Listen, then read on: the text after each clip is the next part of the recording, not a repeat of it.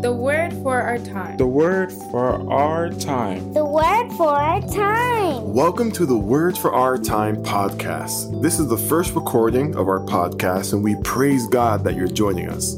My name is Adrell Lewis, and it's a privilege to study the Word of God with you today. The purpose of this podcast is to bring the truth of the Bible into our current time. In our day and age, there is so much information, but even more misinformation. Now, that may not matter when we are trying to figure out what's the best basketball shoes to wear or the best Italian restaurant to eat at, but it's critical when we're thinking, of, thinking about the purpose God has for our lives. Or maybe when we're thinking about, can I trust the Bible or not? Or if we're thinking about, is there only one true religion? And what will happen before Jesus comes back? In these instances, having the right information is critically important, and having the wrong information can totally alter how we see God and religion itself. In fact, we're going to talk about that more in our study today. The goal of these 15 to 20 minute podcasts is to help you, the listener, have a better understanding of the truth of the Bible and of its originator, Jesus Christ. We do plan on studying topics that are unique, deep, and look at the Bible in a way that maybe you haven't looked at it before. This is a Bible based study, so it's a good idea to have your Bible in hand and don't forget to always invite a friend. So, today in our first lesson, we're studying on the topic the first lie ever told. We live in a time of technological advancements. I'm sure that right now you're listening to me on maybe a phone or a laptop or a tablet or some other device, and it's incredible that what you have in your hand or what you have in your lap used to fit in the size of a living room. This is a incredible technological advancement that we have in our days. And technology is increasing more and more and more. But not only that, we have political strife happening across the world, cultural shifts, environmental concerns, and economic inequality. All of these things seem to be happening at once. Needless to say, there's a lot of problems that need to be addressed. But is this what God had planned for the human race? What was God's original design? If we read the creation, the, the creation story in Genesis, we see the plan that God had for us. We see that the life we are living is not at all what God had intention for us. God wanted no death, no sickness, no pain, no suffering. But we have that. We have death. We have sickness. We have pain. We have suffering. God wanted no famines and homelessness, but we have famines and we have homelessness. God wanted a perfect environment, but we have natural disasters. God wanted equality, but we have inequality. God wanted peace, and we have wars. God wanted joy and happiness, but we have depression and, and, and anxiety. None of this is in accordance to what God's original plan was. So if God is so powerful, and he, if, if, if God is so powerful and so loving and so knowing, then why are we here? Why are we in this predicament that we're in if this was not God's plan? Well, this question has been asked since the dawn of humankind. And it's also been answered many, many times. We'll try to find an answer for that today. But first, let's give an illustration. Just imagine. Imagine you're a married couple trying to have kids, and you finally have a beautiful daughter. You love your daughter unconditionally. You do everything in your power to show your love, to show this love that you have for her, this incredible love that's in your heart. However, even with this environment, somehow your daughter grows up to hate you. Like really hate you. Now you, you say, okay, I'm gonna I'm gonna figure this out. You decide to buy her whatever she wants, whatever she asks for, you buy it for her, and she hates you even more. Then you decide, okay, you know what? Let me flip the script. Let me flip the script here. I'm not to buy her anything and see if that helps. But she still hates you. You decide, you know what? It's not money that she wants. What she wants is quality time. You, you decide to, de- to, to spend quality time with your daughter, and it doesn't work. Then you decide, okay, let me flip the script again. Let me actually give her space and leave her alone. But she hates you still. You tell her every day that you love her. It doesn't work. Nothing seems to be working. Then you hear about a new invention. It's actually a microchip. A microchip, a, a, a microchip that you can implant into a child's head and it will force that child to love you. It will force that child to love its parents. You quickly sign up for this procedure. You go to the doctor, you forcibly bring her, and they do the surgery. You are waiting in the waiting room thinking, this is the right decision. I don't know, but I, I had nothing else that I could have done. And she finally comes out. And right away, she says, I love you, Dad. I love you, Mom, and gives you guys a big hug. Now, at first, you think, this is great. You ask your daughter just on the way home, you ask her just to, just to test it out. You ask her, um, daughter, do you love me? And she replies immediately, Yes, Father. I love you, Father. I love you, Mom. And every time you ask her, she always responds, Yes. But what you will slowly or maybe even quickly learn is that she doesn't really love you. She's only saying that because there's a microchip implanted in her head that's forcing her to say, I love you, Dad. I love you, Mom. Give you a big hug. This isn't love. This is not love at all. This is forced love. And in fact, you'll learn the lesson about love, which is that forced love is not love at all. Now comes the great lesson that God is trying to teach us that love requires choice. Love requires choice. Love that is forced is not love at all. Now, can you see why God had to give Adam and Eve a tree of knowledge of good and evil? Why he had to give them choice? It was a very simple choice.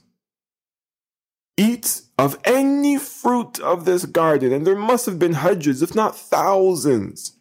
But just don't eat of this one tree of the knowledge of good and evil. Here's your choice, Adam and Eve. Love requires choice. Sin had now entered into the universe. Lucifer, as we know, one of the covering cherubs of God, had decided in his own heart that he wanted to be like God and that he wanted adoration and worship, that he wanted to follow his own selfish desires instead of following God. We read about it, we read about it in Isaiah 14. Let's turn to Isaiah 14. I'm going to read verse 12 to 14. It says, How art thou following? How art thou fallen from heaven, O Lucifer, son of the morning? How art thou cut down to the earth, which did weaken the nations? For thou hast said in your heart, I will ascend into heaven. I will exalt my throne above the stars of God. I will sit also upon the mount of the congregation in the sides of the north. I will ascend above the heights of the cloud. I will be like the Most High. You see, Satan had an I problem. Satan had a selfish problem, a pride problem. God didn't give this to Satan. What he gave them was choice. And Satan chose not to serve God. Now that sin had entered into the universe, God had a choice to make. Now he could kill Lucifer and kill all the angels who decided to follow him.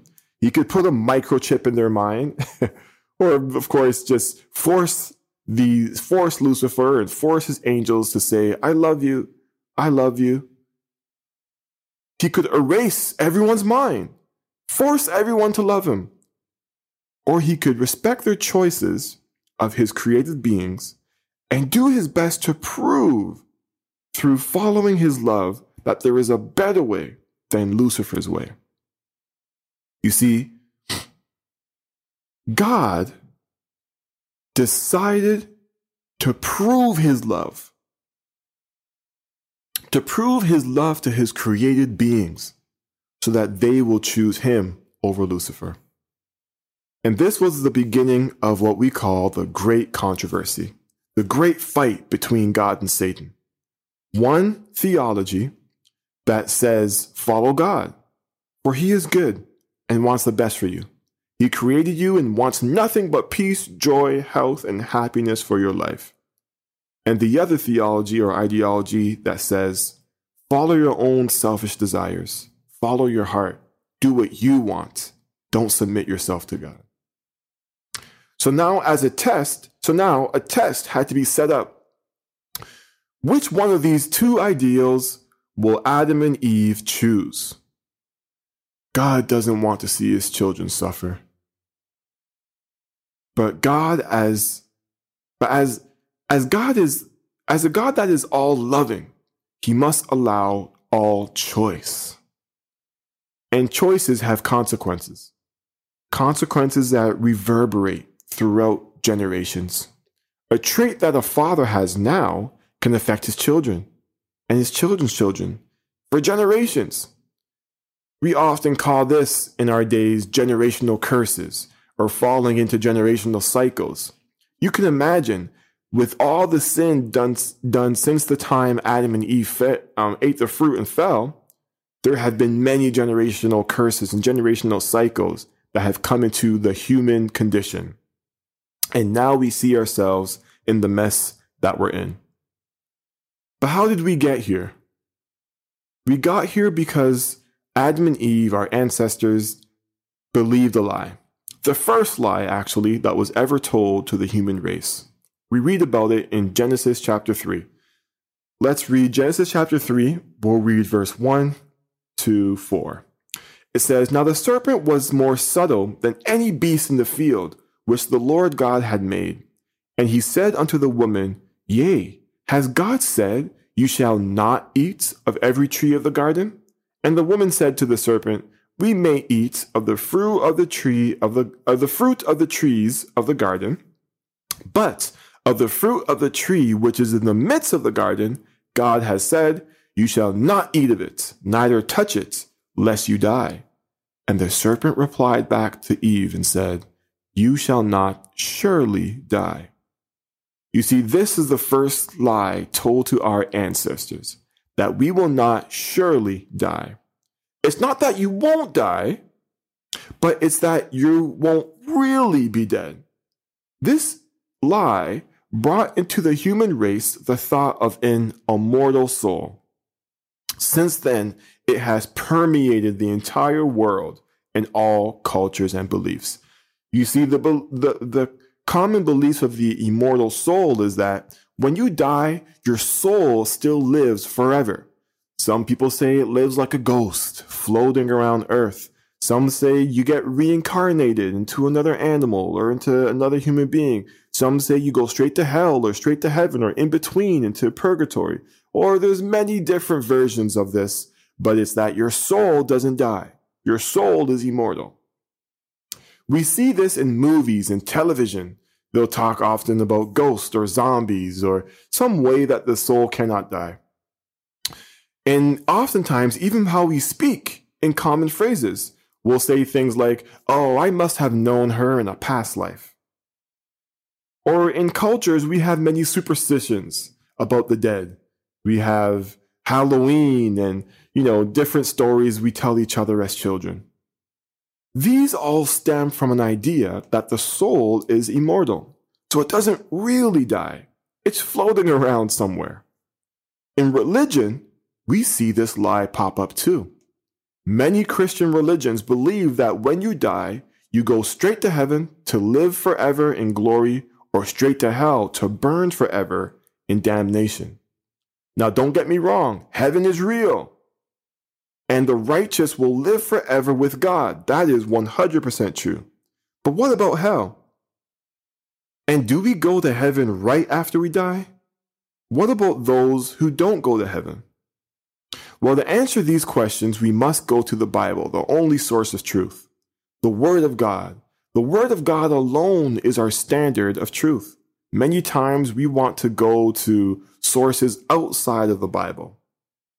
And that's fine, as long as those sources agree with what the Bible says and not try to invent some new idea or a new way of interpreting the Word. The Bible is extremely clear. Let's read in Genesis chapter 2, verse 7. And the Lord God formed man of the dust of the ground and breathed into his nostrils the breath of life, and man became a living soul. You see, the soul is a combination of two things. The soul is body that was formed out of the dust of the ground, and the breath of life that comes from God. This equation, body plus the breath of life, equals a living soul. The soul isn't its own thing by itself, it's a combination of two things. And so, what happens when, when we die? We read about it in Ecclesiastes chapter 12, verse 7. It says there, Then shall the dust return to the earth as it was, and the spirit return to God who gave it. You see, when the you die, that equation of body plus spirit now breaks apart, and the body decomposes back to dust, and this and the breath of life, the that energy that allows us to live, goes back to God.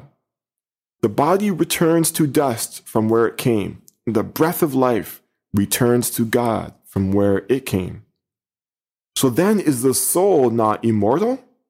Let's look into, let's look more into it. Let's read Matthew chapter 10 verse 28.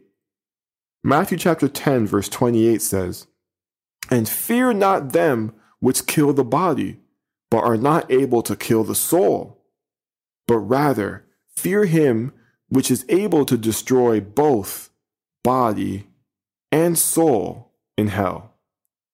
Now, does that mean that God is able to destroy a soul? I thought the, the soul is impossible to be destroyed. The verse is clear. Now, who will inherit eternal life? This is an important question. Of course, we know the righteous will inherit e- eternal life, aren't there many beliefs out there that say the wicked will also have eternal life? In hell, burning. Now, of course, having eternal life in hell is no you know, is no nice thing, It's no wonderful life. You're not you're not enjoying it at all. Of course not. But it is eternal life. Let's read what it says. John 3:16 For God so loved the world that he gave his only begotten son that whosoever believes in him shall not perish but have everlasting life. This famous verse is very clear that whoever believes in God will have everlasting life? Will the wicked have everlasting life burning in hell? Let's read Romans chapter 6, verse 23. For the wages of sin is death, but the gift of God is eternal life through Jesus Christ our Lord. Once again, confirmation that eternal life is a gift of God through Jesus Christ. John chapter 5, verse 25 says, Verily, verily, I say unto you, the hour is coming, and now is, when the dead shall hear the voice of the Son of God, and they that hear shall live. So those that hear the voice of God, they're the ones who will live, not the ones who reject the voice of God. Romans chapter 2, verse 7. To them who are patient, continuance in well doing, seek, the, seek for glory and honor and immortality, eternal life. Now, who will receive immortality, eternal life? Who are patient and continuing in well doing and seek for the glory of God. Verse 8 But unto them, this is Romans chapter 2, verse 8, but unto them which are contentious, contentious, and do not obey the truth, but obey unrighteousness, indignation, and wrath. it is clear that only the righteous receive eternal life. Then why do we think often in Christianity that the wicked also receive eternal life in hell? I know it's thought of as burning and torment, but it's still eternal life in damnation. Well, this comes from the first lie. You see, the enemy told us that we won't surely die. And this became a belief that the soul is immortal. And many ancient philosophers like Plato, Socrates, Pythagoras believed that the soul is immortal. So it became a common belief in society, and it's found its way in religion as well. You see, we have some some interesting verses. So let's read some verses that that that seem to contradict this. Matthew 25 verse 41 for example. It says, "Then shall he say unto them on the left hand, depart from me, you cursed, unto everlasting fire, prepare for pre- prepared for the devil and his angels." For in verse if we skip down to 46, it says, and these shall go away into everlasting punishment, but the righteous will live forever. Okay, well, it speaks about everlasting fire and everlasting punishment. So doesn't that just contradict what you said, Adrel? Let's continue to read. Second Thessalonians chapter 1, verse 9. Who shall be punished with everlasting destruction from the presence of the Lord and from the glory of his power? So these verses talking about everlasting destruction and everlasting fire will make it seem like, well, damnation, hell is eternal, right? But the Bible must be read in its entirety to get an idea. You can't just pull a verse here and a pull, pull a verse there and make a doctrine. You got to look at multiple parts of the Bible to have understanding. If you read one verse by itself, you can have a very wrong understanding of what the Bible says. So let's make this clear. You see, there are other verses that we read that will give us some more clarity on this on this saying of everlasting fire or eternal fire or eternal damnation or everlasting damnation. You see, the Bible has no contradictions. We just read that only the righteous receive eternal life. So these other verses that say the wicked re- receive eternal life, it cannot be a contradiction. We have to study more to understand what is being said. So let's let's read. If we ponder this question, I'm going to read to you another verse. Jude chapter 1 verse 7. Jude chapter 1 verse 7 is kind of a key here that helps us un- unlock what, what is said in, in those previous verses. So Jude chapter 1 verse 7 says, even as Sodom and Gomorrah, you remember those cities, even as Sodom and Gomorrah and the cities about them in like manner, giving themselves over to fornication and going after strange flesh, are set forth as an example, suffering the vengeance of what does it say there? Eternal fire. Suffering the ven- they are an example for us. Suffering the vengeance of eternal fire. So wait a sec. Is Sodom and Gomorrah still burning? No. So what does the verse mean by eternal fire? Listeners, what it means is the consequences are eternal. There's no turning back from this destruction that happened. It's like me saying, if you invest your money in that bad idea, you're going to lose your money forever. You're going to lose your money eternally. Are you forever losing money? or are you just going to lose your money forever and it's never going to come back? The money, the, the, in that example, it's the consequences that are forever. The action only happens once. You see, Sodom and Gomorrah were, were destroyed, and they were destroyed once. And the action was done once, but the consequences were forever. They were never going to come back again. So this is the so this first lie has caused a lot of confusion. Confusion that we are still still dealing with today. The soul is not immortal, and there's no such thing as a eternally burning hell. Let's not fall for the first lie. Now in our next study, we will be talking about the second lie in the topic The Lie We All Believe. God bless you until then. Let's pray.